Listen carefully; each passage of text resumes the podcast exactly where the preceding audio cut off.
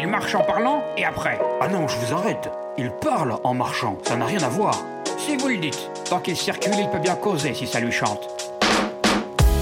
Salut de toi T'es peut-être pas au courant, mais tu viens d'atterrir sur un podcast un peu particulier. Tous les week-ends, je me lève avant le reste du monde pour aller marcher en forêt en cogitant à voix haute. Et le pire, c'est que j'enregistre tout ça, son et image. Donc si là t'es sur une plateforme d'écoute, n'hésite pas à passer sur la chaîne YouTube pour profiter du paysage et de ma ravissante ganache. Et au fait, moi c'est Basile, mais on m'appelle le B. Maintenant qu'on s'est présenté, tu vas pouvoir écouter Gambade et Gamberge.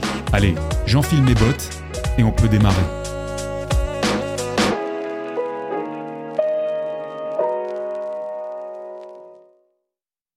Ah, vous êtes là, vous. Comment ça va? Prêt pour, prêt pour ce nouvel épisode, j'espère. On attaque tout de suite dans le dur parce que je me suis euh, rendu compte avec le temps au fil des épisodes que peut-être que parfois les intros, en tout cas la, réactivation du dialogue entre guillemets était un peu longue, surtout pour quelqu'un qui enchaînerait euh, un, auditeur ou un, ou un viewer fidèle qui enchaînerait les épisodes les uns à la suite des autres, ça peut être un petit peu long.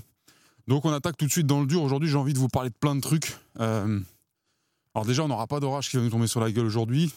Je suis plutôt en, forme. Je, je suis pas, je suis en fin de semaine, hein, comme vous tous, hein, les amis. Quand je quand je ce podcast, on est samedi et dimanche. Il est 6 h du matin. On est dans une forêt. Donc aujourd'hui, je voudrais qu'on parle de pas mal de trucs. Sur le chemin, je pensais à, aux fausses bonnes idées. En tout cas, aux idées qui sont bonnes sur le papier, puisqu'on parlait des idées dans les, dans les épisodes précédents, et je vous ai rabâché dix fois que moi, euh, l'émanation d'idées, la créativité, c'était quelque chose qui occupait une énorme bande passante dans ma vie.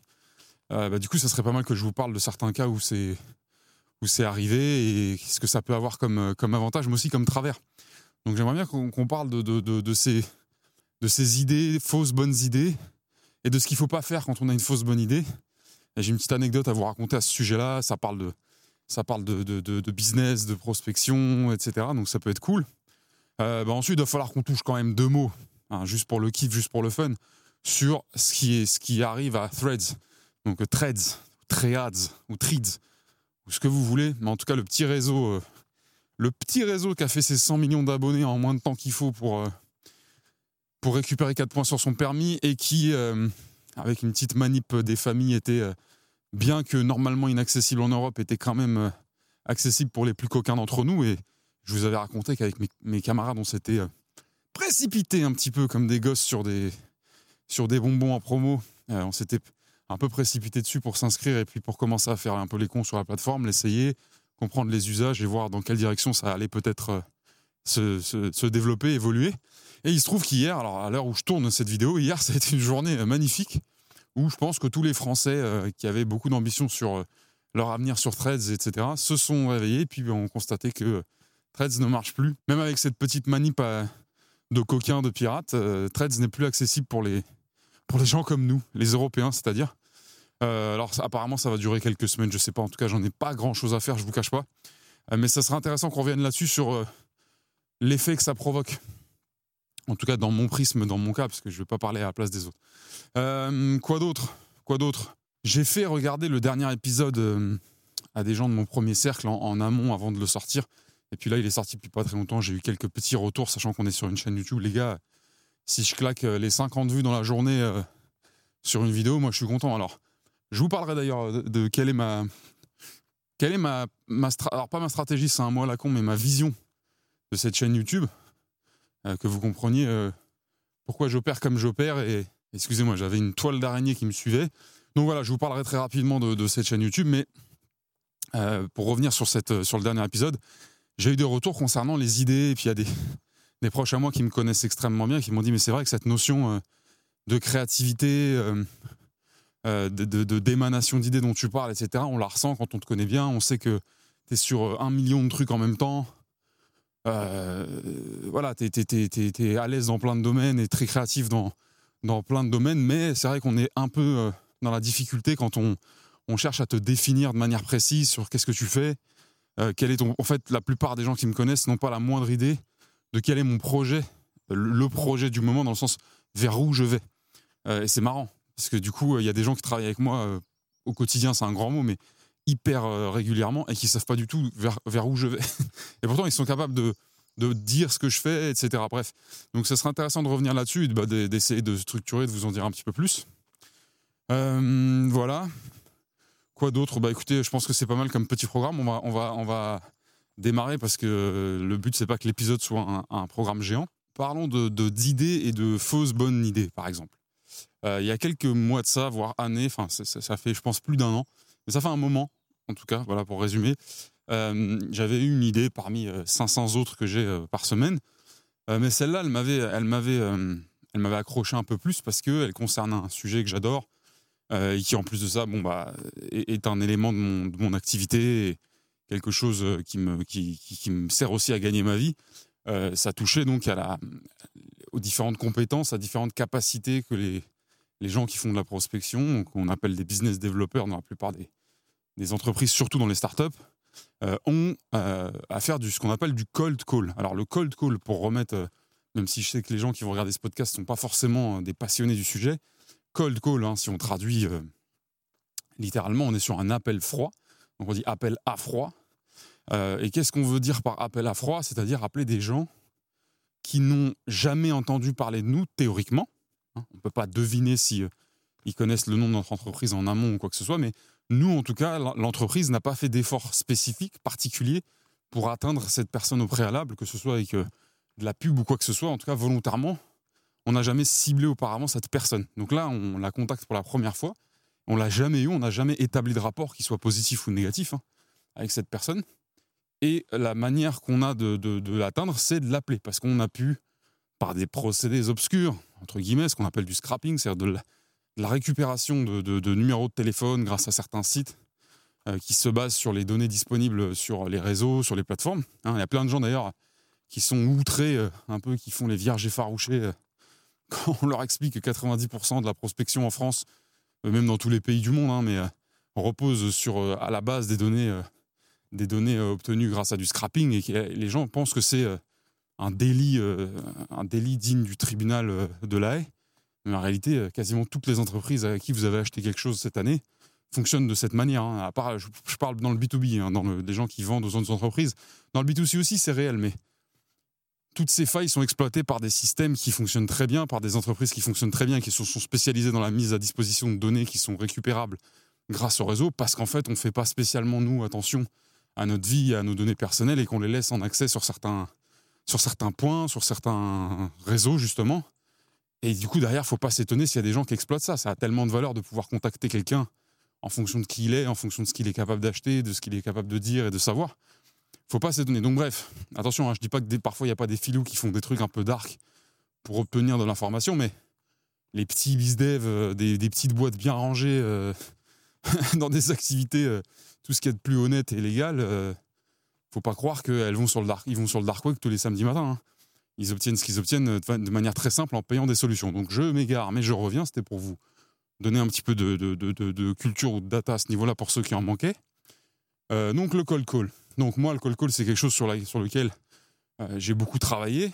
Euh, j'ai beaucoup exécuté moi-même, mais j'ai aussi beaucoup travaillé pour euh, comprendre à quel, pourquoi, et, pourquoi et comment cette discipline, enfin cette, oui, cette discipline posait autant de problèmes aux gens. Quand je dis qu'elle pose problème aux gens, c'est que à la fois c'est quelque chose que personne n'a vraiment envie de faire. Alors vous verrez forcément des gens qui vont vous dire que le cold call c'est toute leur vie, qu'ils adorent ça, qu'ils font ça toute la journée, et que si demain ils devaient arrêter, ils seraient malheureux. Moi j'arrive pas à croire ces gens-là. j'ai un, problème dans mon programme interne. Euh, je ne crois pas ces gens-là. Je, je, sais pas, j'arrive pas. Et pourtant, j'en ai rencontré euh, un paquet des gens. Alors, 99,99% des humains que j'ai rencontrés sont tous allergiques au, cold call, bien que la plupart de, ceux dont je vous parle le pratiquent quotidiennement. Attention, hein, je vous parle, je vous dis pas que personne ne le fait. Je vous dis que personne n'a intrinsèquement envie de le faire. C'est un peu comme euh, ce dont on parlait avec Stéphane Carapel et Oussama euh, dans, un des derniers épisodes Entre nous, qui est un autre podcast que je vous invite à aller découvrir si ce n'est pas déjà fait.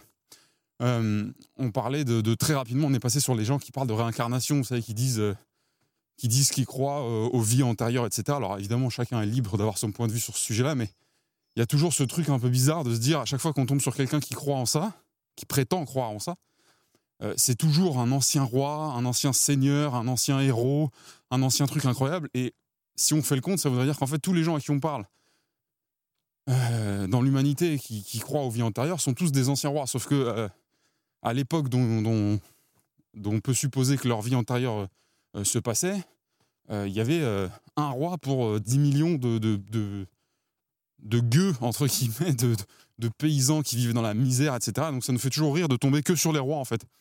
Donc c'est pour ça qu'on disait qu'on avait un peu de mal à croire ces gens-là. on n'a rien contre leur intention de, de d'aimer cette idée des vies antérieures, etc. On n'a rien, d'ailleurs, on n'a rien contre quoi que ce soit. Ils peuvent croire ce qu'ils veulent, mais nous, on, a du mal à les croire eux. Ben moi, c'est un peu pareil avec le col call. J'ai du mal à croire les gens qui me racontent qu'ils sont épanouis, débordement, euh, épanouis de manière euh, débordante et qui sont euh, subjugués de plaisir par, par cette discipline et qui ne peuvent pas s'en passer et qu'ils adorent ça. Moi, je pense que personne n'aime ça.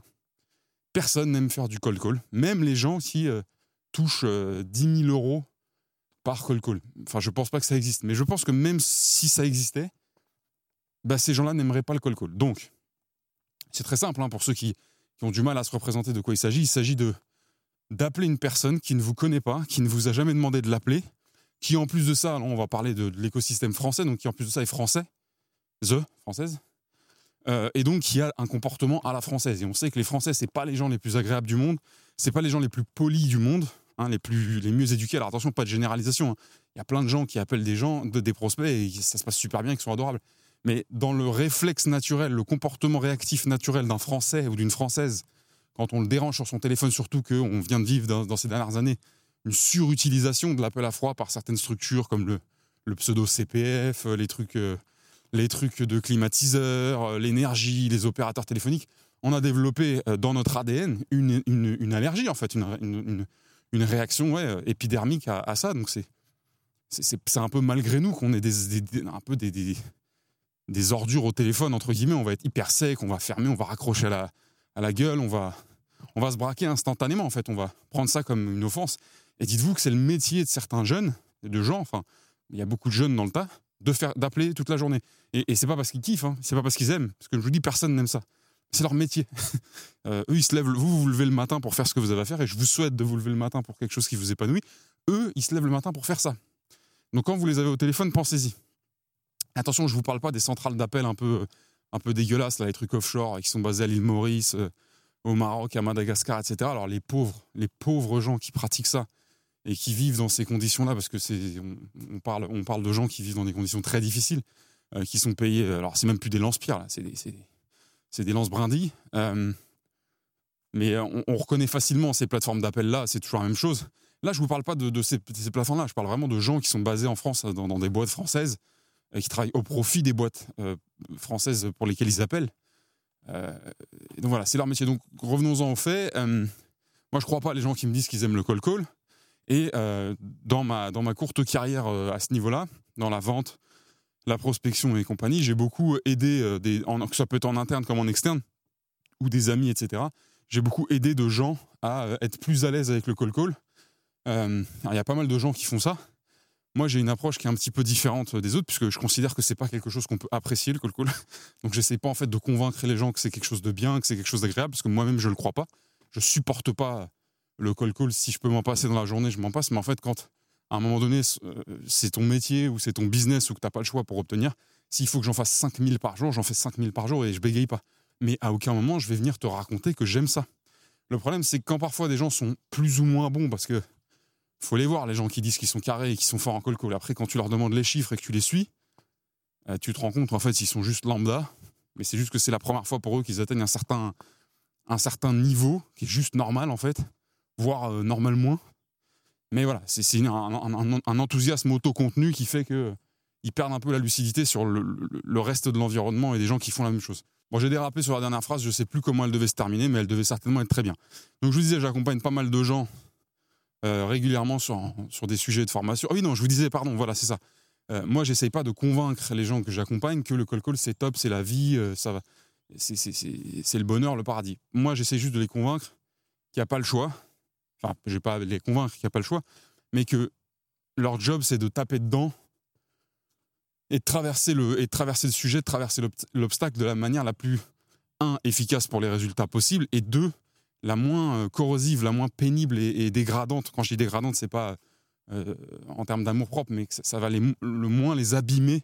Parce qu'en gros, c'est ça l'idée, hein, c'est que moi, ce qui me contrarie beaucoup, c'est de voir des jeunes qui embrassent ce métier-là de business developer, qui est un métier on ne peut plus ingrat et extrêmement difficile à mener de nos jours. et qui au final en fait passent leur journée à faire des tâches qui les, qui les explosent, quoi, qui les, qui les poncent littéralement contre, contre du papier de verre comme le col-col dire, les, grands dirigeants, là, ils sont là à faire leurs grands cakes et leurs grands, leurs grands anciens, parce qu'au début de la start-up, ils n'ont pas eu le choix, ils ont dû appeler trois mecs, mais qui connaissaient déjà pour essayer de signer des clients. Après, ils, embauchent des minots, qu'ils embauchent 90% du temps en alternance et qui vont forcément, dès qu'ils vont avoir une secousse ou un petit problème, virer au bout de quatre mois sans même se poser la question de si ça va avoir des conséquences. Mais ça, c'est un autre sujet, on y reviendra. Vous sentez que ça me tend un petit peu. Euh, les grands dirigeants, les grands managers et tout machin, qui ont pratiqué 2 secondes 6 en 10 ans pour dire on l'a fait, on est des anciens, qui vous racontent un peu ce qu'ils veulent sur le, temps du passé. Alors ça, ça vaut pour tous les métiers. Hein. Les anciens qui vous disent qu'avant, ils faisaient 18 000 fois le chiffre que vous faisiez. Et en plus, ils le faisaient mieux, ils le faisaient avec plus d'éthique. Et ils le faisaient sans dormir, sur un pied, sans manger, etc. Bref, tout ce genre de Mongoliens qui tirent, qui tirent n'importe quel business vers le bas. Euh, ils se rendent pas compte en fait qu'ils embauchent des minots pour leur demander de faire quelque chose toute la journée qui les, qui les pulvérise quoi. Euh, donc voilà, donc J'accompagne beaucoup de gens sur ce sujet-là. C'est long en fait. Hein. Il faut que j'accélère un petit peu pour venir, en venir au fait. Euh, parce que ce qui m'intéresse, c'est de juste vous dire que cette idée-là, euh, c'était une mauvaise idée. Et vous savez même pas de quelle idée je parle encore. Donc, moi, à la base, je fais des, je forme des gens comme ça sur demande ou euh, en petits groupes ou en fonction des écoles où j'interviens ou voilà ou en interne si j'avais pu être à certaines époques dans des boîtes avec des gens qui pratiquaient cette discipline. Donc, de toute façon, le call call fait partie d'un seul d'une seule vraie discipline qui est euh, la prospection. Alors, à moins que vous soyez un sales qui fait tout de A à Z, c'est-à-dire qui prospecte en plus qu'il vend, euh, le call call, ça concerne que ce type de sales dont je viens de, parler, ou les business développeurs, les gens qui font, qui font du développement commercial euh, pour les entreprises. Ça s'arrête là après. Ou alors c'est que vous êtes fondateur et que vous avez une petite structure et que vous n'avez pas encore vos premiers clients et que vous avez besoin de prospecter. Et donc vous le faites. Et ça, je vous félicite de le faire parce qu'il faut absolument le faire le plus tôt possible. Donc le call call, ça concerne assez peu de gens, mais ceux que ça concerne, ils savent très bien la douleur que ça représente. Donc j'en forme quelques-uns, etc. Et puis au bout d'un moment, je me suis dit, il faut quand même essayer de d'élargir ma capacité à aider les gens sur cette discipline. Donc j'avais commencé à produire du contenu, euh, des écrits, de la structure, de la méthode pour, pour, pour très vite faire, euh, faire progresser quelqu'un euh, à ce sujet. J'avais un, un concept en, or, etc. Et je voulais appeler ça le Cold Call Club. En gros, ce que je voulais, c'était créer euh, euh, vraiment une. Alors, je sais plus sous quel format ça devait se passer, sous une newsletter, enfin bref. Mais en tout cas, je voulais créer vraiment une, horde de gens qui pratiquent et qui sont investis dans l'écoute et l'analyse des contenus que je produisais pour progresser eux-mêmes dans leur, dans leur pratique. Hein. C'était pas quelque chose de. C'était pas du divertissement ou de l'éducationnel pur, mais vraiment de la pratique exposée avec du feedback très, très rude très direct. Euh, bref, et donc je voulais appeler ça Cold Call Club.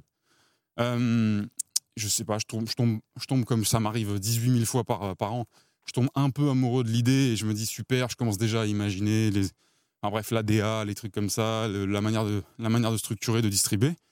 Et je me mets en tête de faire un truc qu'il faut jamais faire, mais que moi je fais systématiquement en, à l'amont de, mes projets quand une idée me charme et me donne envie de la retenir je vais checker si euh, tout ce qui, qui m'est passé par la tête, c'est disponible au niveau euh, nom de domaine, euh, marque, marque, etc. Et là, je ne sais pas pourquoi. Donc, enfin, si, je sais. Et donc là, je me rends compte, en, faisant des recherches, que le nom de domaine que je cherchais, à savoir Cold Call Club, donc moi, je voulais pas appeler ça. Enfin, je voulais pas que ce soit coldcallclub.com ou point ce que vous voulez. Je voulais que ce soit coldcall.club, étant donné que l'extension de domaine .club euh, existe. Donc je vais regarder ça sur euh, les sites de recherche euh, adéquats. Alors un petit tip qu'un de mes, de mes potes dev m'avait donné, quand vous cherchez un nom de domaine, pour voir s'il est disponible, évitez, alors je ne sais pas si c'est de la paranoïa ou pas, hein, je ne suis pas allé vérifier, c'est un mec en qui j'ai confiance qui m'a dit ça, évitez d'aller le chercher sur les sites trop mainstream, genre votre site hébergeur ou Ionos ou, même Google, etc évitez d'aller taper pour voir si ça existe. Parce qu'en fait, apparemment, de ce que mon pote me disait, il y a des gens qui, surveillent ça de manière euh, très fourbe, qui sont embusqués.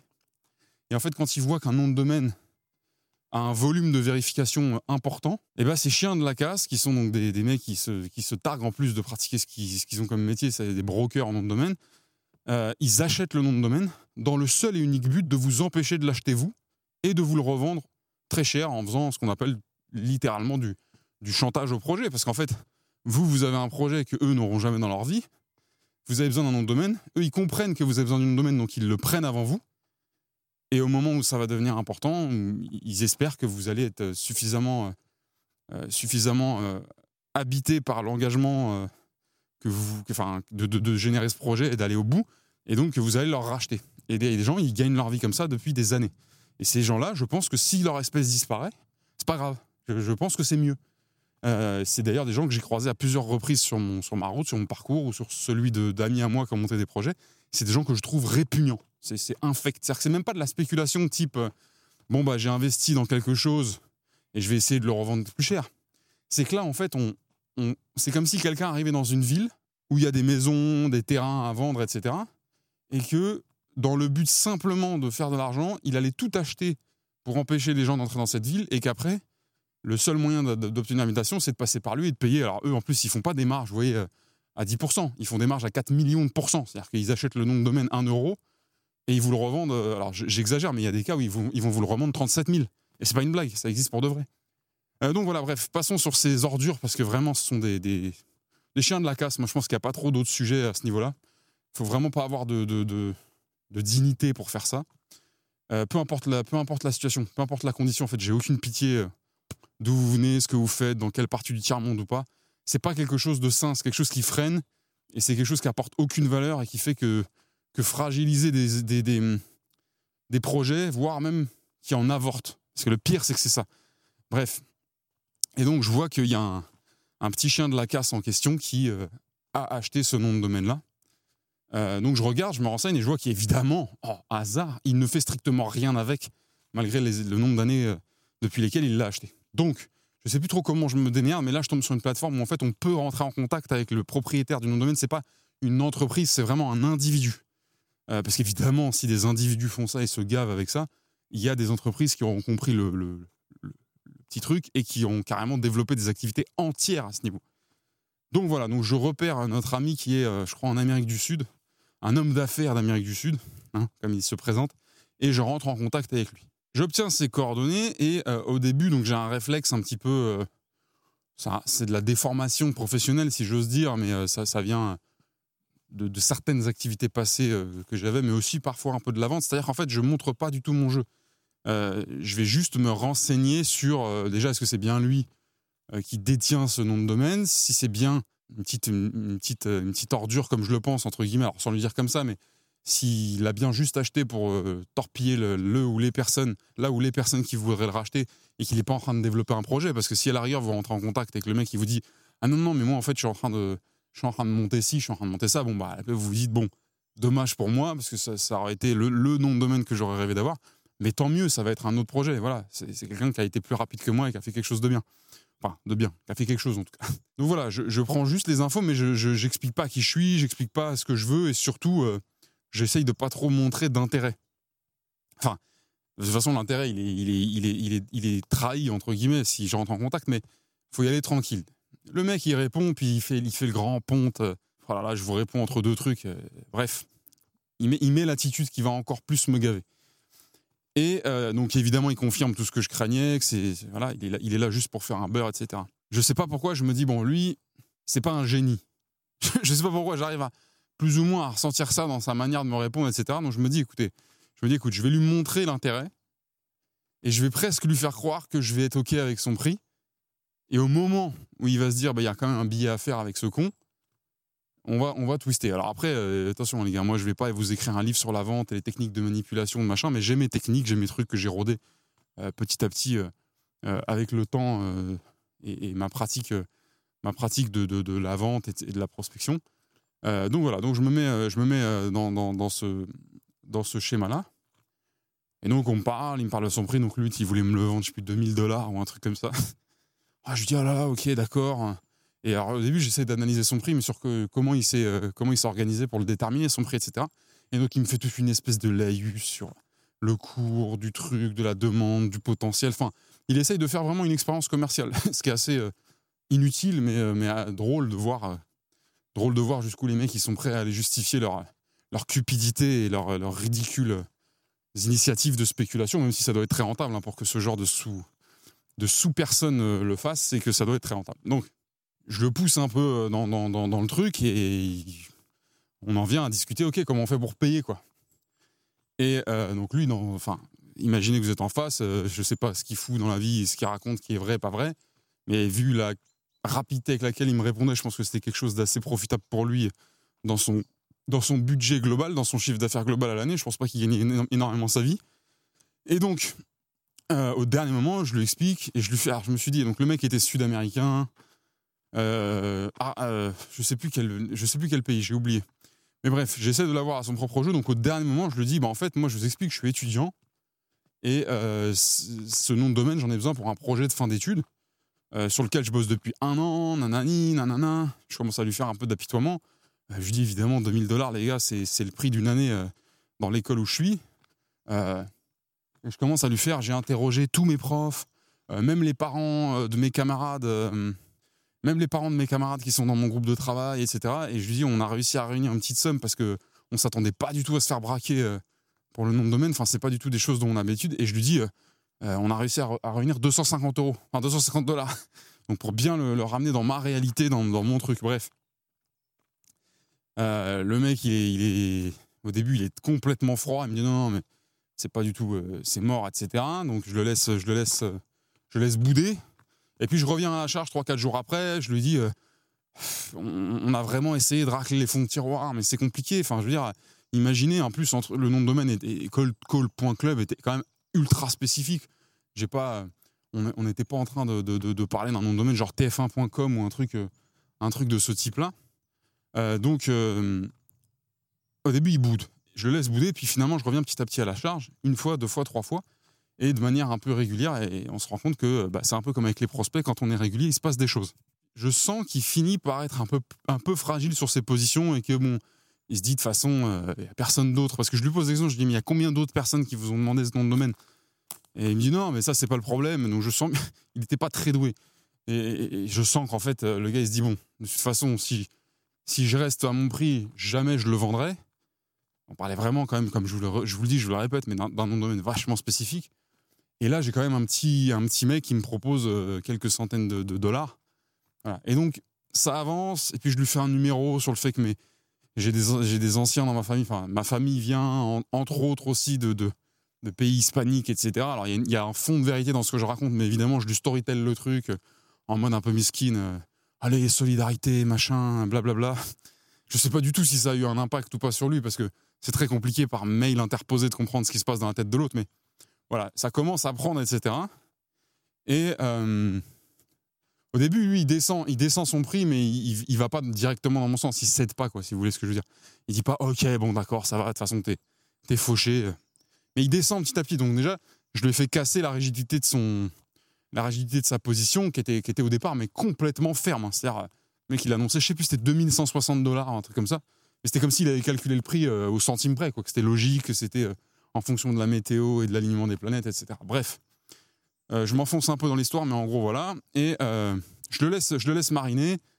Ah, et je fais vraiment le, je fais vraiment le gars de, oh là là, je vais essayer d'aller trouver 100 euros, 200 balles supplémentaires, mais vraiment c'est compliqué. En plus il y a une deadline. Alors dites-moi, parce que si je dois aller en plus aller chercher un autre nom de domaine, euh, qui lui aussi va avoir été pris par quelqu'un comme vous, enfin, je, fais un peu le miskin et j'essaie vraiment d'agir comme un jeune, un jeune étudiant euh, complètement innocent qui, qui, qui, est désabusé et un petit peu, euh, un peu déçu par le, le fait que ce genre d'humain existe et ce genre de, ce genre de, de conversation doit avoir lieu alors qu'à la base j'ai juste un projet très cool.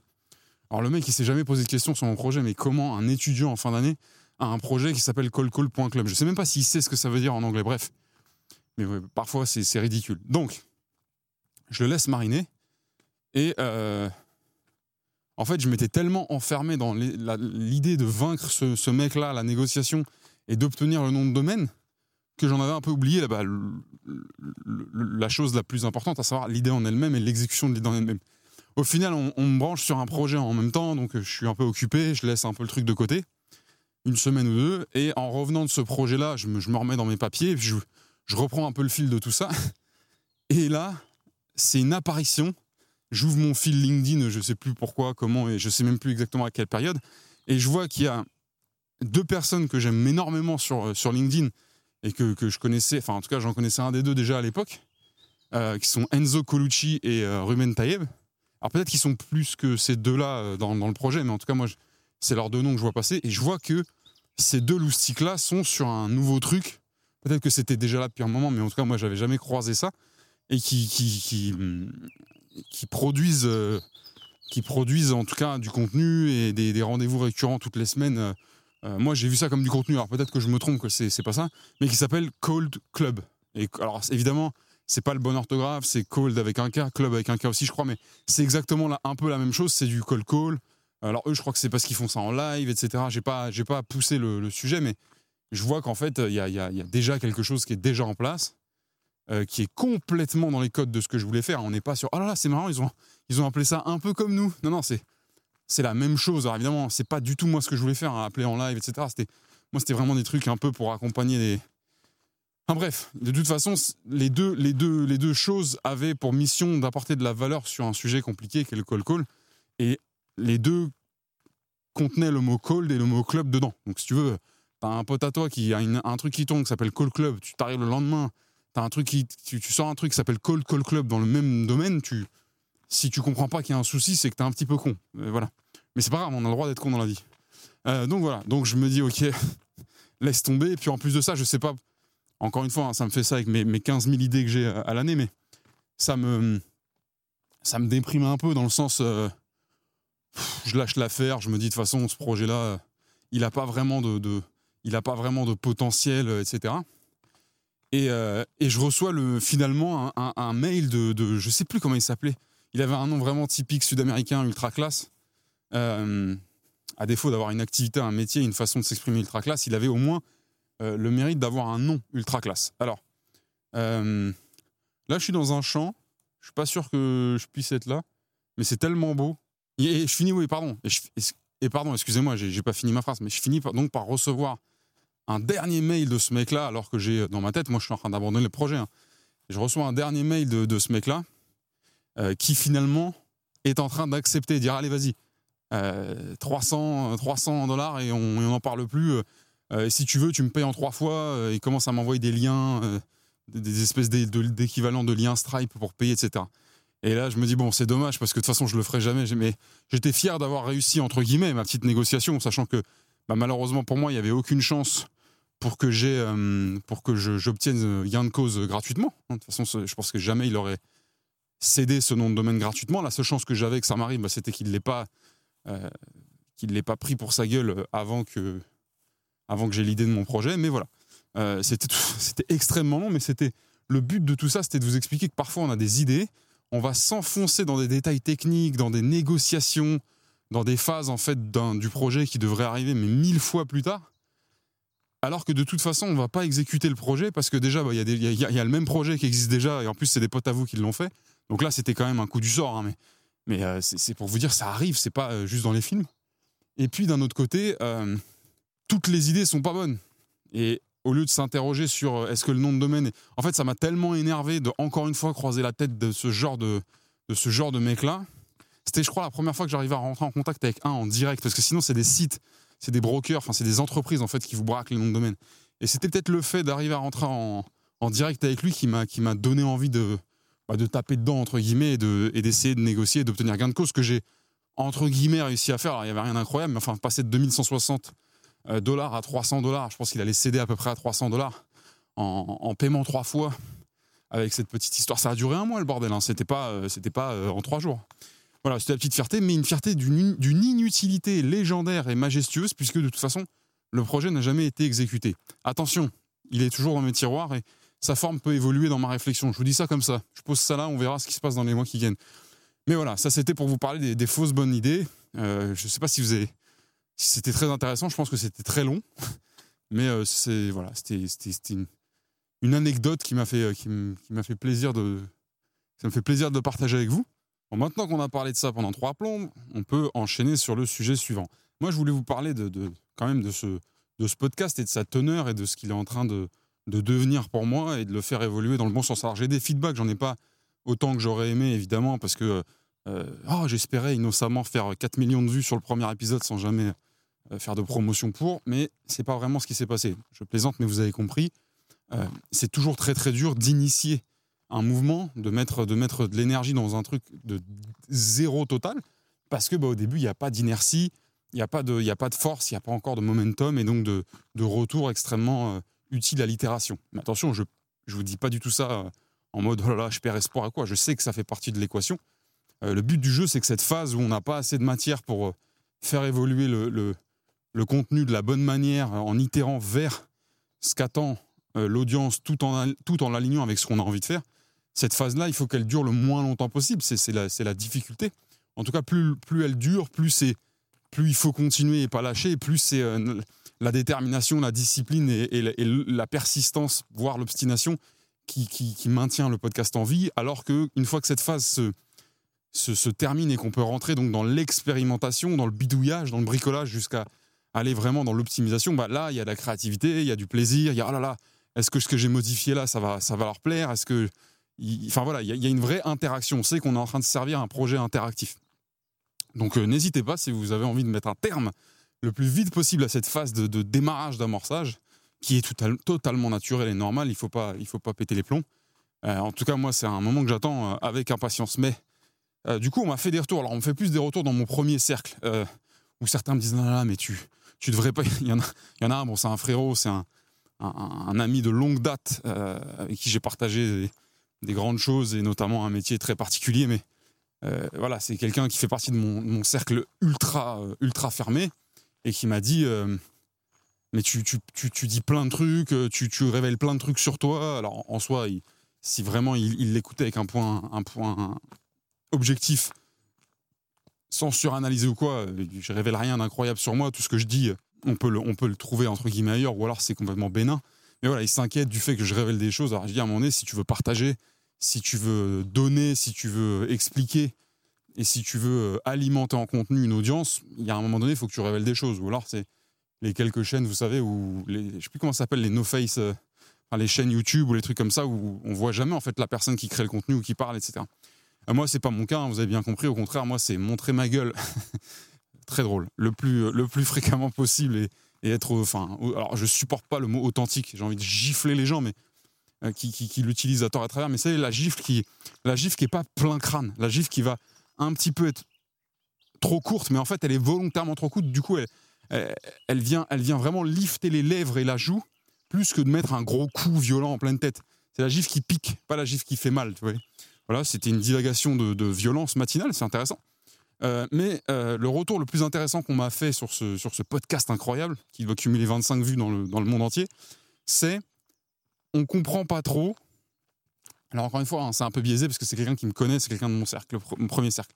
On comprend pas trop si gamberge, ça veut dire que tu vas réfléchir en temps réel devant la caméra euh, à des sujets un peu globaux, philosophiques, etc. Ou si euh, tu vas réfléchir à ce que tu fais, à ce que tu es en train de faire.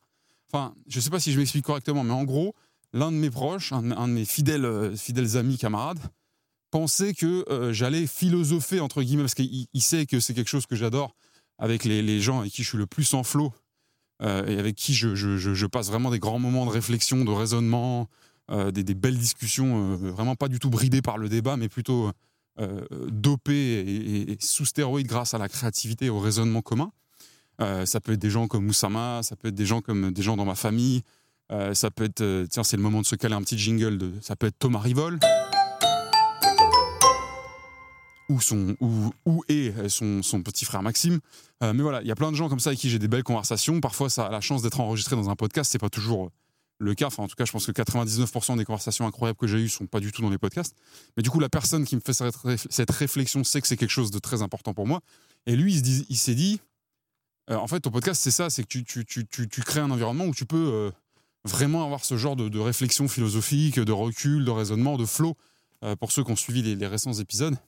Et évidemment, peut-être qu'en fait, dans, dans l'ADN originel de, mon idée sur ce podcast-là, peut-être qu'il y avait de ça. Peut-être, hein, je c'est un peu compliqué pour moi de revenir au moment où j'ai eu l'idée, mais c'était peut-être ça le truc. Euh, en fait, là, je suis au bord d'un étang, mais il est tellement beau que je, fais des tours de l'étang. voilà. Ça n'a aucun intérêt de faire cette observation, mais je vous le dis. Je vais vous le montrer parce que je suis pas un bâtard quand même, je partage. Mais voilà. Regardez-moi cet étang incroyable. Donc, on revient sur ma tronche, parce qu'on est quand même là pour ça. Je, je, je, dis que je sais pas, oui, mais non.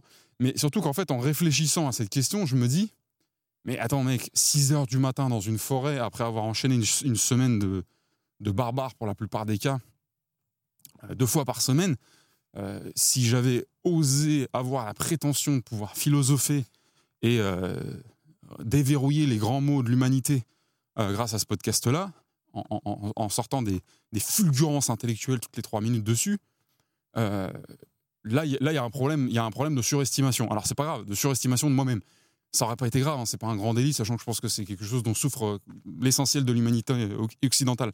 Mais c'était vraiment pas ça. C'est-à-dire que jamais j'aurais pu me dire, ah bah oui, mais bien sûr, à 6 h du matin, je vais être là et ça va parler de Spinoza, ça va, ça va, on, va, on va apporter des, des, ultra grands concepts et on va les développer, puis on va, on va régler le problème de la faim dans le monde, pour caricaturer.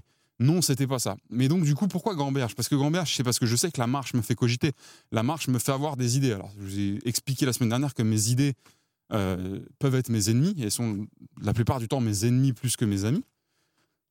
Euh, donc voilà, mais gamberge, en fait, ça pourrait être euh, plus le fait de gamberger sur ma situation. Alors, d'ailleurs, il faut que je vous parle d'un truc tout à l'heure sur une nana qui a complètement pété les plombs sur LinkedIn sur un de mes posts, mais qui m'a fait beaucoup rire et qui malheureusement, je pense par rage, m'a bloqué, donc avec qui j'ai pas pu rentrer en contact, mais qui m'a qui m'a qui m'a fumé littéralement.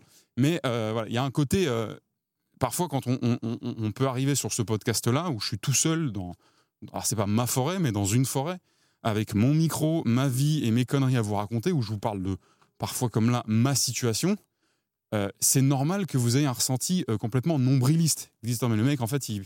mais vous voulez que je vous parle de quoi, les gars? Je suis pas, euh, je suis pas historien, je suis pas chercheur en macroéconomie. J'exécute des choses au quotidien, mais qui forcément bah, sont mon quotidien. Donc évidemment, si vous n'avez pas envie d'entendre parler de moi, si vous n'avez pas envie d'entendre parler de ce que j'aimerais faire, etc., ou de certaines anecdotes, même si ça m'intéresse de parfois vous parler d'autres gens, de vous dire qui j'ai rencontré, etc., mais vous avez bien compris que là, je vous emmène avec moi dans euh, ce que. Alors, la catégorie YouTube, elle me fume aussi, c'est journaux personnels. Vous voyez, c'est. Euh, euh, non, c'est la catégorie de podcast, pardon. C'est pas sur YouTube, c'est sur Spotify. Dans, la classification du, du, quelle catégorie appartient votre podcast, c'est les journaux personnels. Vous avez bien compris que là, je vous embarque avec moi euh, pour être avec moi. Donc, si, euh, si je suis un peu une kryptonite pour vous et que ça vous fait pousser des plaques sur les fesses de m'écouter parler, moi, je ne vous veux pas de mal. Je veux que vous puissiez continuer à vous asseoir et pas à vous gratter toute la journée. Donc, n'hésitez pas en fait à, partir. Et, si vous voulez euh, claquer la porte en partant, en me lâchant un petit retour qui fait mal dans les commentaires, mais faites-le. C'est pas grave en fait. Moi, je vous en voudrais jamais de ça. Il n'y a, aucune bonne raison, mais ne m'en voulez pas de faire ce que j'ai à faire dans mon coin avec mes, mes trucs. Et moi, je, je, viens pas vous, vous rémunérer pour être là. Je viens pas vous. Mais voilà, euh, tout ça pour, pour dire qu'en gros, euh, il y a, y a peut-être un côté ressenti un peu euh, auto-centré, mais c'est le but. C'est le but de cette. J'allais dire catharsis, mais c'est pas du tout ça, mais c'est le but de ce format. vous verrez. Alors, j'espère que j'ouvre pas ma gueule pour rien, mais en tous les cas, je suis en train de faire d'autres trucs à côté. C'est juste que c'est pas sorti. Mais vous verrez que je proposerai d'autres sujets d'autres formats de podcast où on parle absolument pas de moi. Euh, ou si on en parle, c'est parce qu'on a besoin de prendre un exemple tangible dans la vraie vie par rapport au sujet que j'aborde et que bah, je vais pas aller inventer des exemples ou utiliser des exemples dont je maîtrise pas vraiment les, tenants et les aboutissants, alors que j'ai un exemple très simple et que je maîtrise dans mon propre vécu. Mais du coup, ce petit podcast-là, aujourd'hui, c'est le seul truc, à l'heure où je l'enregistre, hein, ce sera peut-être pas le cas quand vous le regarderez, mais à l'heure où je l'enregistre, c'est le seul truc disponible sur ma gueule en dehors des interventions que j'ai dans certains autres podcasts ou du podcast entre nous qu'on a avec Oussama sur sa chaîne. Mais c'est normal que vous disiez, mais en fait, le, gars, sa vie, c'est de faire Gamba des Gamberges. Pas du tout. Gamba des Gamberges, c'est deux, deux, bouts de matinée euh, par semaine, un le samedi et un le dimanche, entre 6h du matin et 8h, 8h30. Euh, et 7h, 7h30, pardon. Mais c'est 2h30, ça ferait beaucoup. Euh, donc en fait, c'est rien, c'est insignifiant. Mais alors là, je suis en train de me, de justifier et c'est pas du tout ce qu'il faut faire. Mais ce que je veux dire, c'est que j'espère que très vite, quand euh, je, déploierai plus de contenu, plus de choses qui ne touchent pas qu'à mon petit nombril, à ma petite personne et à ma petite, euh, petite auto-perception, vous comprendrez que ça, c'est juste un, exercice qui me permet en fait de, de, relâcher la pression, d'évacuer les réflexions que je peux avoir, de vous parler aussi de manière simple, parce que quand on est là sur LinkedIn et qu'on veut vendre sa boîte, quand on est euh, quand on veut se donner un style, quand on est dans un format, quand on est étriqué par une structure, un script, etc. Je dis pas que c'est pas bien, je dis pas que ça crée pas des grands contenus qui peuvent permettre à des gens d'augmenter leur capacité, de, développer de la valeur ou, juste d'aborder un sujet, de vulgariser un sujet intéressant.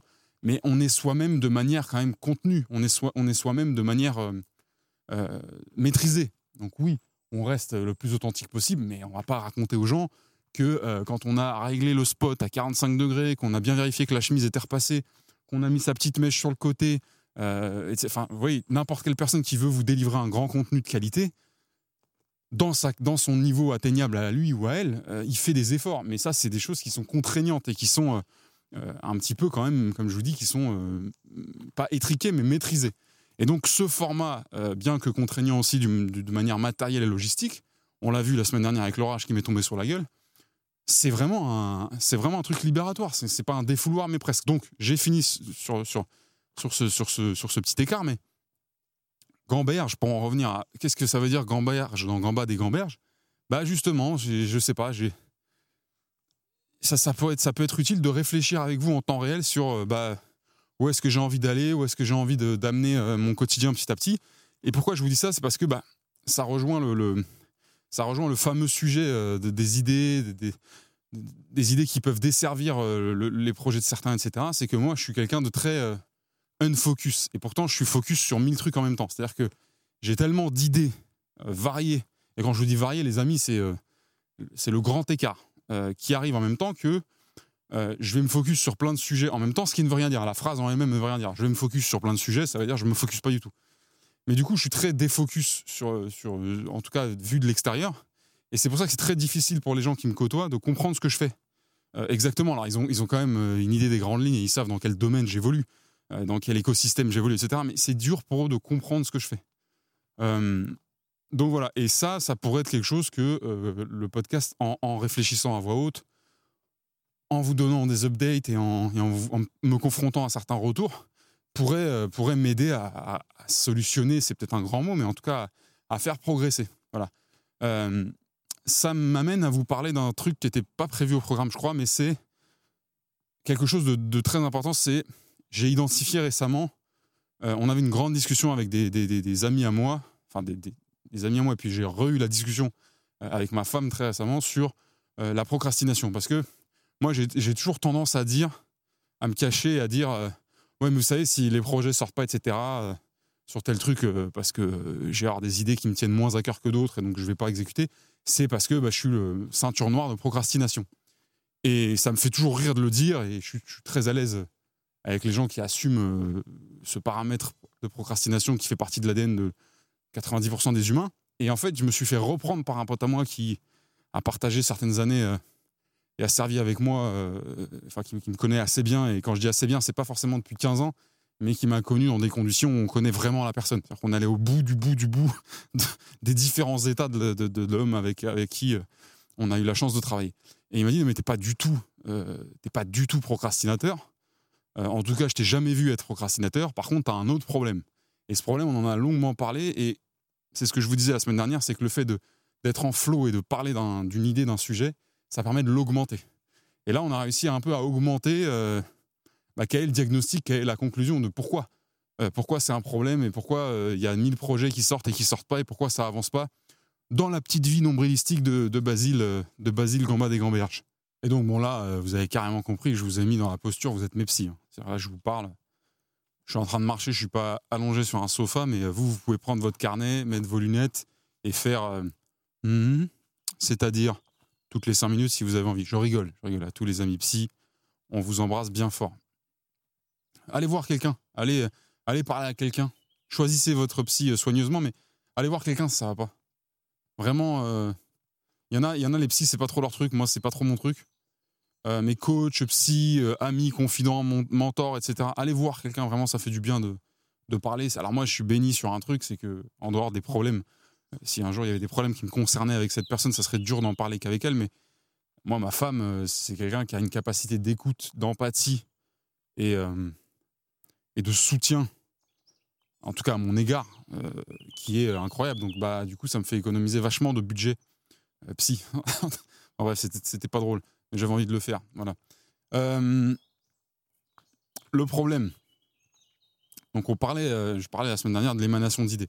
Donc ça, on va, le caricaturer sur oh là là, mais quelle chance ce bonhomme a d'avoir une telle créativité. Et ça, pour le coup, c'est depuis que je suis gamin. Depuis que je suis gamin, même dans les travers, c'est-à-dire la créativité, elle est au rendez-vous dans les, dans les choses magnifiques qui transcendent une vie, mais elle est aussi au rendez-vous dans les pires, euh, dans les pires projets, dans les pires conneries. Et quand je dis conneries, je peux vraiment parler aussi de, zones sombres, euh, d'un jeune qui va euh, tenter des expériences pour se chercher et pour voir quelles sont les limites de la société à son égard ou quelles sont ses limites à lui. Mais la créativité a toujours fait partie de mon quotidien. C'est-à-dire que quand je parle de créativité, c'est-à-dire que bah, il y a une manière de faire les choses il y a une manière déjà d'avoir des idées de faire telle ou telle chose euh, classique, et puis bah, il y a ceux qui ont de la créativité, donc ils vont soit avoir l'idée de faire des choses qui sont pas du tout celles qu'on fait d'habitude, ou alors de faire les choses qu'on fait d'habitude, mais d'une manière complètement différente. Euh, c'est pas du tout, en tout cas, je vous parle de mon expérience, de mon ressenti, je ne suis pas Bouddha, je ne connais pas tout, j'ai pas tout compris au monde, mais dans mon expérience, il n'y a pas de mérite, hein. c'est comme ça rejoint encore une fois ce que je disais la semaine dernière, il euh, y a pas de, j'ai aucune responsabilité des idées que j'ai, j'ai aucun mérite que ces idées soient tombées dans ma tête euh, plutôt que dans la tête de quelqu'un d'autre. Euh, voilà, donc j'ai vu un chien très très loin sur le chemin où je suis en train de marcher, il m'a regardé et puis il s'est barré. Ce que je veux vous dire, c'est que la créativité, c'est quelque chose qui, fait partie de ma vie et qui est perçu par les, autres gens comme quelque chose de, top, vraiment de quelque chose de une qualité, euh, un avantage. Euh, limite, parfois, euh, il y en a certains, quand ils me parlent, j'ai l'impression qu'ils vont me gifler et, que je me rends pas compte de ma chance. Alors oui, je comprends ce qu'ils veulent dire. J'imagine bien que c'est pratique d'avoir de la créativité dans plein de trucs. Mais attention, parce qu'en fait, cette créativité-là, il faut comprendre que votre créativité, vous la maîtrisez pas. Moi, en tout cas, je maîtrise pas du tout la mienne. D'ailleurs, ça veut rien dire. On maîtrise pas sa créativité. C'est pas une émotion. C'est pas, c'est pas un, c'est pas un schéma. C'est pas une chorégraphie. Créativité, c'est quelque chose qui vous, qui vous prend et qui vous jette euh, comme ça. Et le problème de la créativité, c'est que, couplé à un autre paramètre que je vais vous expliquer dans deux secondes, c'est le meilleur moyen de ne presque jamais agir sur les idées, le foisonnement d'idées que cette fameuse créativité, euh, à laquelle cette fameuse créativité vous donne accès. Euh, le deuxième paramètre hyper dangereux, c'est la quête de sens.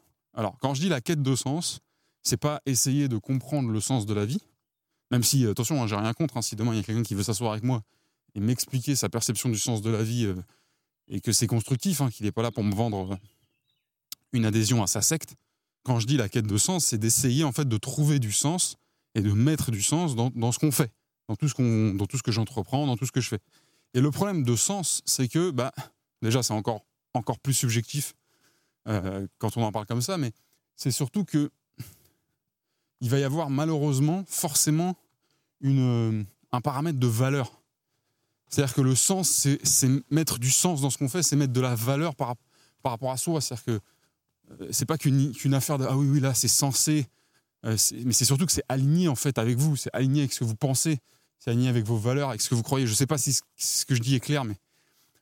Et le problème que moi j'ai, c'est que bah, dans ma vie, j'ai fait plein de trucs qui servent à rien j'ai eu plein de métiers un peu, un peu basiques, random, euh, etc. Mais j'ai eu la chance d'avoir un, métier pendant un certain temps qui était euh, le paroxysme de ce qu'on appelle euh, le sens. C'est-à-dire qu'on c'est pas un métier pour lequel on vient pour la gloire, c'est pas un métier pour lequel on vient pour l'argent, c'est un métier pour lequel on vient pour le sens et pour les valeurs. Et bref, donc tout ça pour vous dire que une fois qu'on a ça dans son échantillon, dans son éventail, dans son référentiel de sens, eh ben c'est extrêmement dur de s'en défaire et de revenir, si vous voulez, à euh, des niveaux de sens normaux. Alors, attention, il y a des niveaux très élevés de sens dans mille et un métiers, dans mille et une initiatives, dans mille et un projets.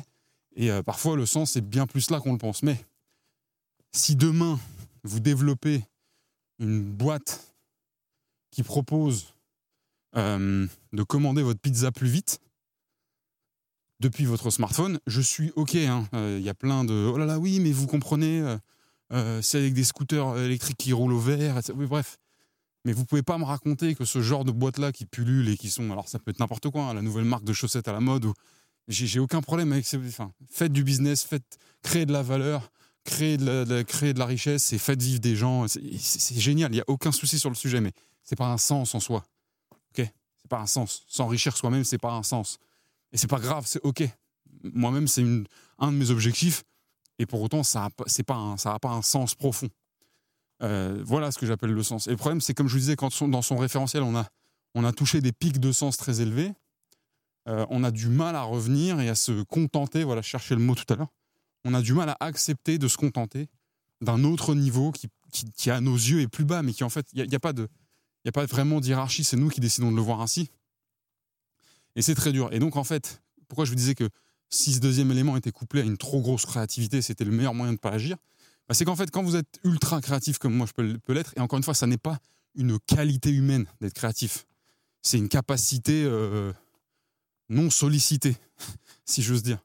Euh, mais quand vous avez ce, quand vous avez ce, truc-là, bah, vous avez une idée. Je, je, vous donne le schéma classique. Vous avez une idée, cette idée, elle explose dans votre tête et elle vous donne d'autres idées. Moi, c'est vraiment en arborescence que ça fonctionne. C'est-à-dire qu'il y a une idée, hop, qui prend l'attraction de la machine, et boum, ça explose et ça part dans tous les sens. Et c'est pour ça que c'est génial dans mon esprit. Oh il y a ci, il y a ça, et puis on pourrait faire ça, et puis ça va donner ça, et puis ah tiens, tel nom, ça serait incroyable, et puis on pourrait mettre un tel, etc. Bref, ok. Et puis il y a le moment où c'est comme un petit chétan, un petit démon qui est caché et qui, qui, se met sur mon épaule de temps en temps, qui vient comme ça, là, il fait mm fais voir. Ouais, mais est-ce qu'il y a du sens?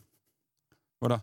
Et là, se met en, se met en route un branle-bas de combat dans mon esprit, de confronter, de déconstruire mon idée sous le prisme du sens, avec l'exigence que j'ai pu connaître à une certaine époque de ma vie et qui n'est plus du tout d'actualité dans ce que je fais aujourd'hui. Enfin, je veux dire, même si demain je deviens le meilleur euh, dans, mon domaine, euh, je, ne ferai jamais que de dispenser de la, connaissance, des enseignements euh, qui sont dans le monde business, entrepreneurial, vente, etc. Alors c'est très bien, c'est important, mais on ne va pas sauver le monde avec ça. donc du coup, euh, là, ça commence, si vous voulez, à, flotter un petit peu, à être, en, turbulence, et arrive un moment où bah, ça passe pas à l'action du coup parce qu'on n'est pas sûr que le sens soit au rendez-vous, donc on essaye de, d'élargir l'idée, de la rendre plus, plus coupante, plus intense en termes de justement de, cohésion, de, cohérence, pardon, etc. Et là, pourquoi la créativité est un piège? Parce qu'en fait, il y a une autre idée qui arrive. Et c'est ça l'énorme problème de ma créativité dans mon cas personnel. Encore une fois, je ne dis pas que c'est, c'est le cas de tous les gens créatifs, mais pendant que je suis en train de me débattre avec le sens, alors qu'à la base j'étais dans, une euphorie, un enthousiasme débordant par rapport à l'idée dont je vous ai parlé, eh ben il y a une autre idée qui débarque et qui se met sur la table. Au début, cette idée, on va la cantonner, qu'on se dit non, non, non, attends, je suis sur l'autre truc là. Et sauf que cette idée, elle fait la même chose, elle explose, elle prend de l'envergure, elle crée de la résonance, et elle prend la place. Et comme l'autre, elle est un peu en sursis, la précédente est en sursis, en train de payer ses amendes pour savoir si elle a du sens ou pas, eh ben on la laisse tomber. Parce qu'on ne peut pas avoir une intensité de réflexion, une intensité créative comme celle dont je vous parle sur deux idées en même temps. Ou alors, il faut vraiment qu'elle soit, faut quand même qu'elle soit combinée, faut qu'il faut qu'il y ait un lien. En tout cas, dans mon cas, hein, je ne parle pas de. Et je ne sais pas si vous avez compris ce que je voulais euh, vraiment vous démontrer, mais c'est-à-dire qu'en fait, la surcréativité couplée à, la pseudo-recherche de sens, hein, parce que euh, personne ne me met un calibre sur le front pour que je, je mette du sens dans tous mes projets. C'est moi qui décide où je mets le curseur. Mais ces deux paramètres-là font que il n'y a quasiment aucune idée qui traverse ces filtres-là. Parce que j'ai pas des idées tous les jours euh, qui sauvent l'humanité. J'en ai tous les deux jours. Non, mais vous avez compris. Je, rigole, mais croyez-moi, c'est un truc qui, moi, me, me pourrit un petit peu la vie. Attention, ça n'empêche pas qu'il y ait des idées qui passent quand même. Mais c'est très, très difficile. Et donc, le tout donne un résultat euh, à l'équation qui est le même que la procrastination. La procrastination, c'est de alors, il y, a mille explications à la procrastination. Moi, j'ai pas de, j'ai pas de, Je vais vous montrer mes trois petits potes.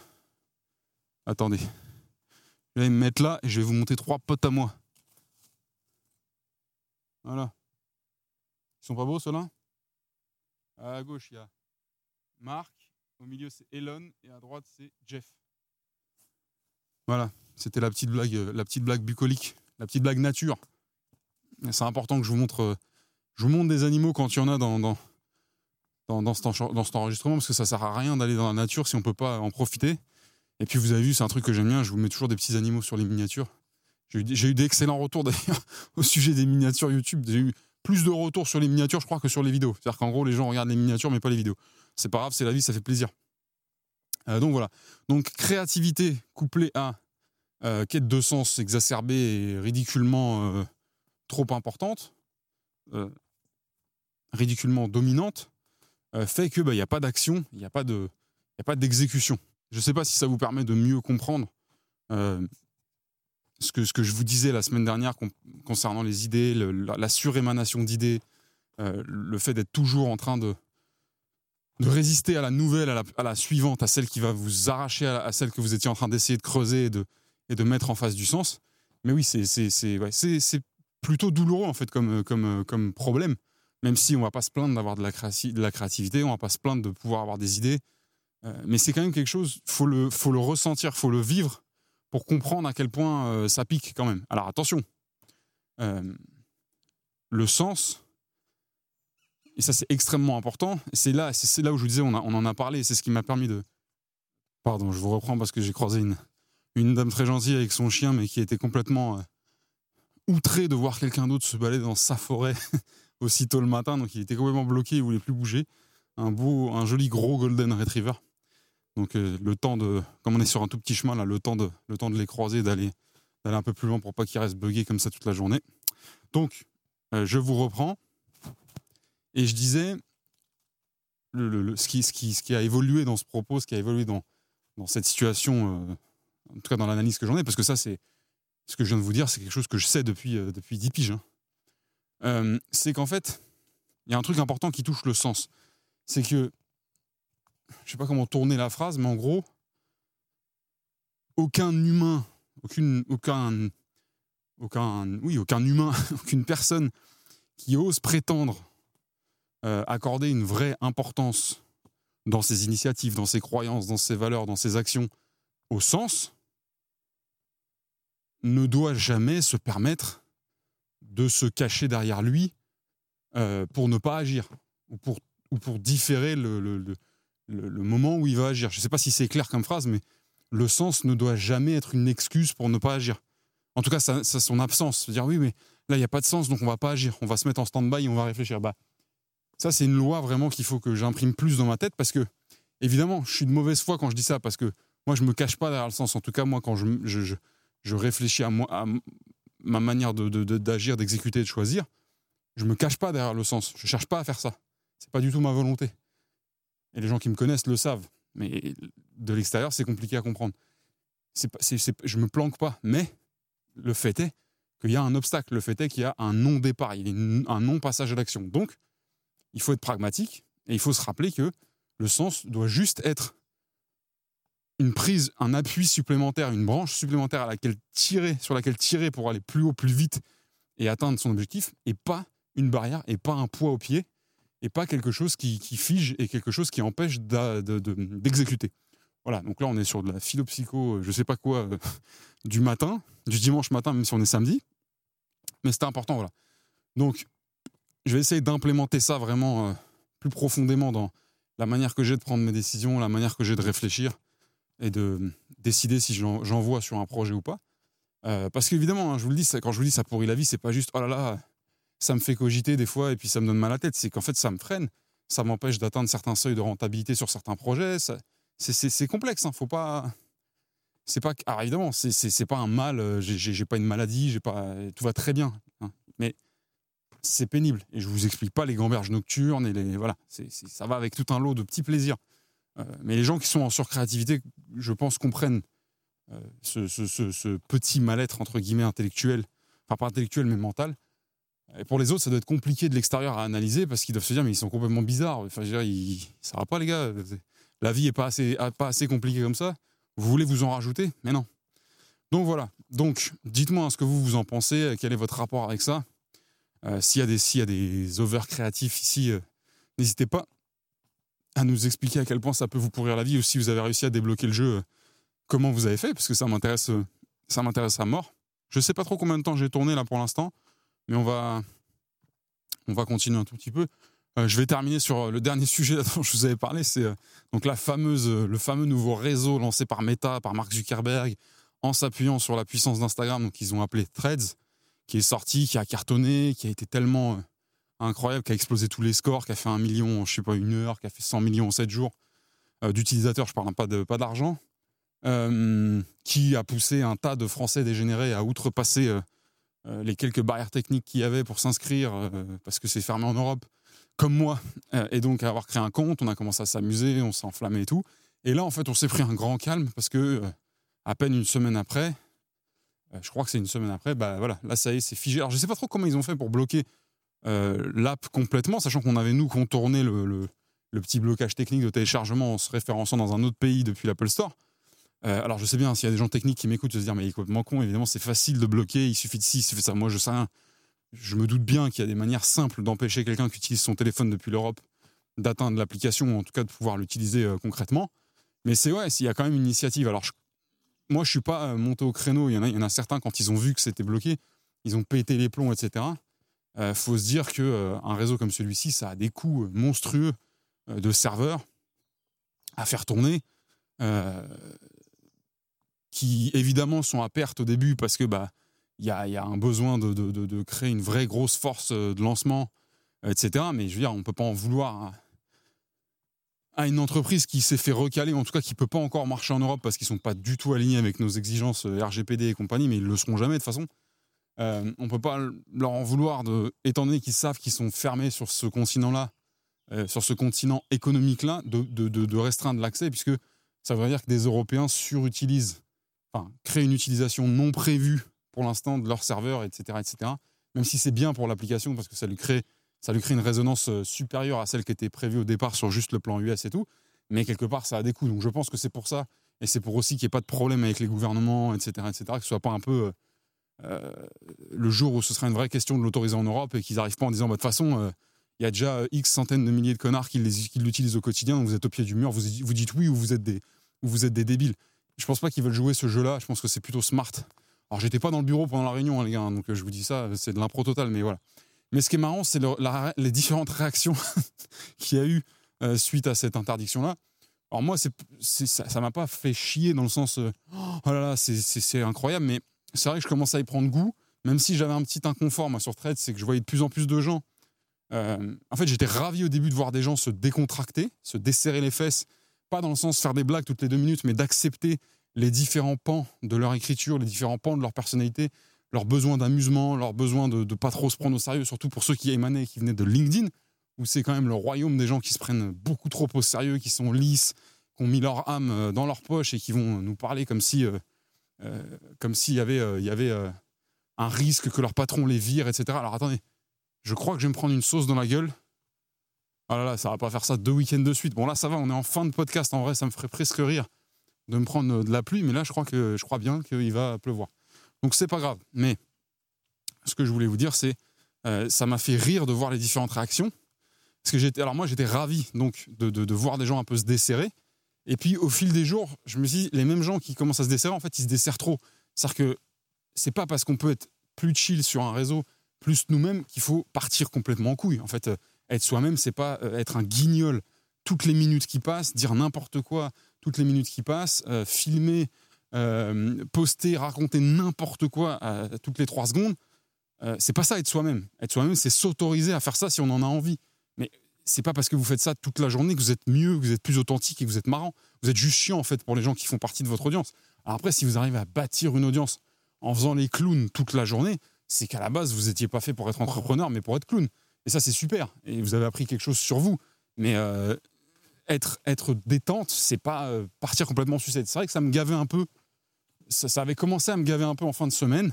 Mais quelque part, j'avais aussi ma petite mini-armée de, de quelques clampins qui, qui, qui, qui, étaient dans le même esprit que moi. Alors moi, attention, je rigole beaucoup sur Threads. Je mets des petites punchlines, des petits pics, des, petites, des petits traits d'esprit, c'est un grand mot, mais vous avez compris. Il y, a, y, a un peu de cynisme bien placé, etc. Mais c'est pas, on n'est on pas en train de faire les clownos toute la journée. Vous voyez ce que je veux dire ou pas?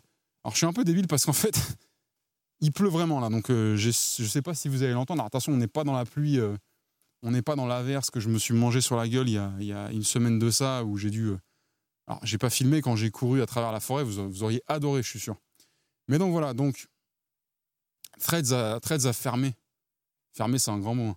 Mais ils ont coupé Threads en Europe, les coquins.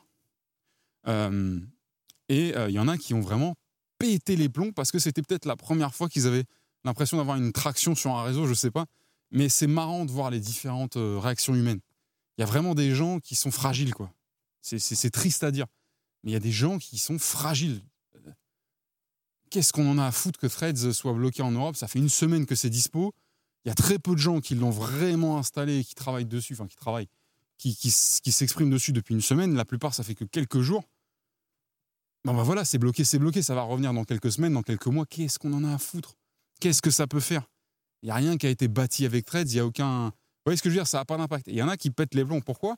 Et moi, j'ai ma petite théorie là-dessus. Ceux qui pètent le plus, qui ont le plus pété les plombs, mais qui, évidemment, aujourd'hui, on n'en parle plus. Hein, ça a duré 24 heures, le mal-être, et puis c'est réglé. Mais c'est les gens qui viennent de LinkedIn, justement. Parce qu'en fait, ça a été une telle libération pour certains, en termes de, ligne éditoriale, si j'ose dire. Hein, parce qu'il faut, aller voir la gueule de la ligne éditoriale, mais. Euh, et de d'écriture et de relâchement et de prise au sérieux, etc que euh, bah, c'est comme si on vous ait goûté une nouvelle cam euh, hyper bonne et qui règle vos problèmes, un nouveau médicament, pour dire ça de manière plus euh, et que on vous dit bon ben voilà, maintenant vous n'avez plus qu'à prendre ça tous les jours et, vous allez et vous allez vachement mieux vivre, etc. Et puis au bout de cinq jours, et puis au bout de cinq jours, on dit ah, en fait on a arrêté le médicament. On verra si on le remet sur le marché. Bon, je vais faire un truc bête, mais je vais passer sous, sous une clairière. Enfin, je vais traverser une zone qui n'est pas abritée par les arbres pour pouvoir avancer, parce qu'il faut quand même que j'avance. Sinon, ça s'appelle plus Gamba des gens et Gamberge, mais ça s'appelle Surplace et Gamberge. Déjà que j'ai l'impression de faire du surplace dans ma Gamberge, alors si en plus je marche pas, ça va être un petit peu compliqué. On appellera ça le. On, retitrera le, podcast immobile. Donc voilà. Donc c'était la fin de Trades euh, cette semaine. Alors je, pense que ça va revenir. Hein. Il n'y a pas de. Il a pas un drama, euh, il n'y a pas encore une guerre entre la France, l'Europe euh, et, Mark Zuckerberg. Alors, il y a vachement de vent, il y a vachement de pluie, j'ai pas envie que ça devienne insupportable à écouter pour vous. Donc, on va pas s'éterniser. On va pas s'éterniser 4000 ans, mais voilà, c'était la fin de Threads. Euh, moi, ça m'a permis de me rappeler que bah, je suis beaucoup plus heureux quand je peux être, je peux, je peux être vraiment incisif dans, dans, les messages, même si en soi, si vous regardez bien les quelques threads que j'avais fait, les quelques threads que j'ai fait, c'est très dans le ton de mes commentaires sur LinkedIn c'est très dans le ton de la plupart de mes posts sur LinkedIn, mais le post LinkedIn, il y a une espèce d'intention de, c'est comme si on faisait une œuvre en fait, alors que c'est un post LinkedIn. C'est-à-dire que vous le publiez, six heures après, plus personne n'en entend parler, euh, dans la plupart des cas. Donc voilà, donc euh, c'est la fin.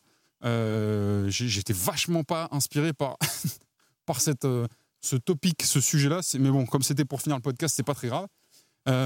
écoutez, demain, si tout va bien et s'il pleut pas des, des, cordes, bah, demain, rebelote, réenregistrement d'un, épisode de Gamba des Gamberges. Cette fois-ci, je ne sais pas avec quel thème je viendrai.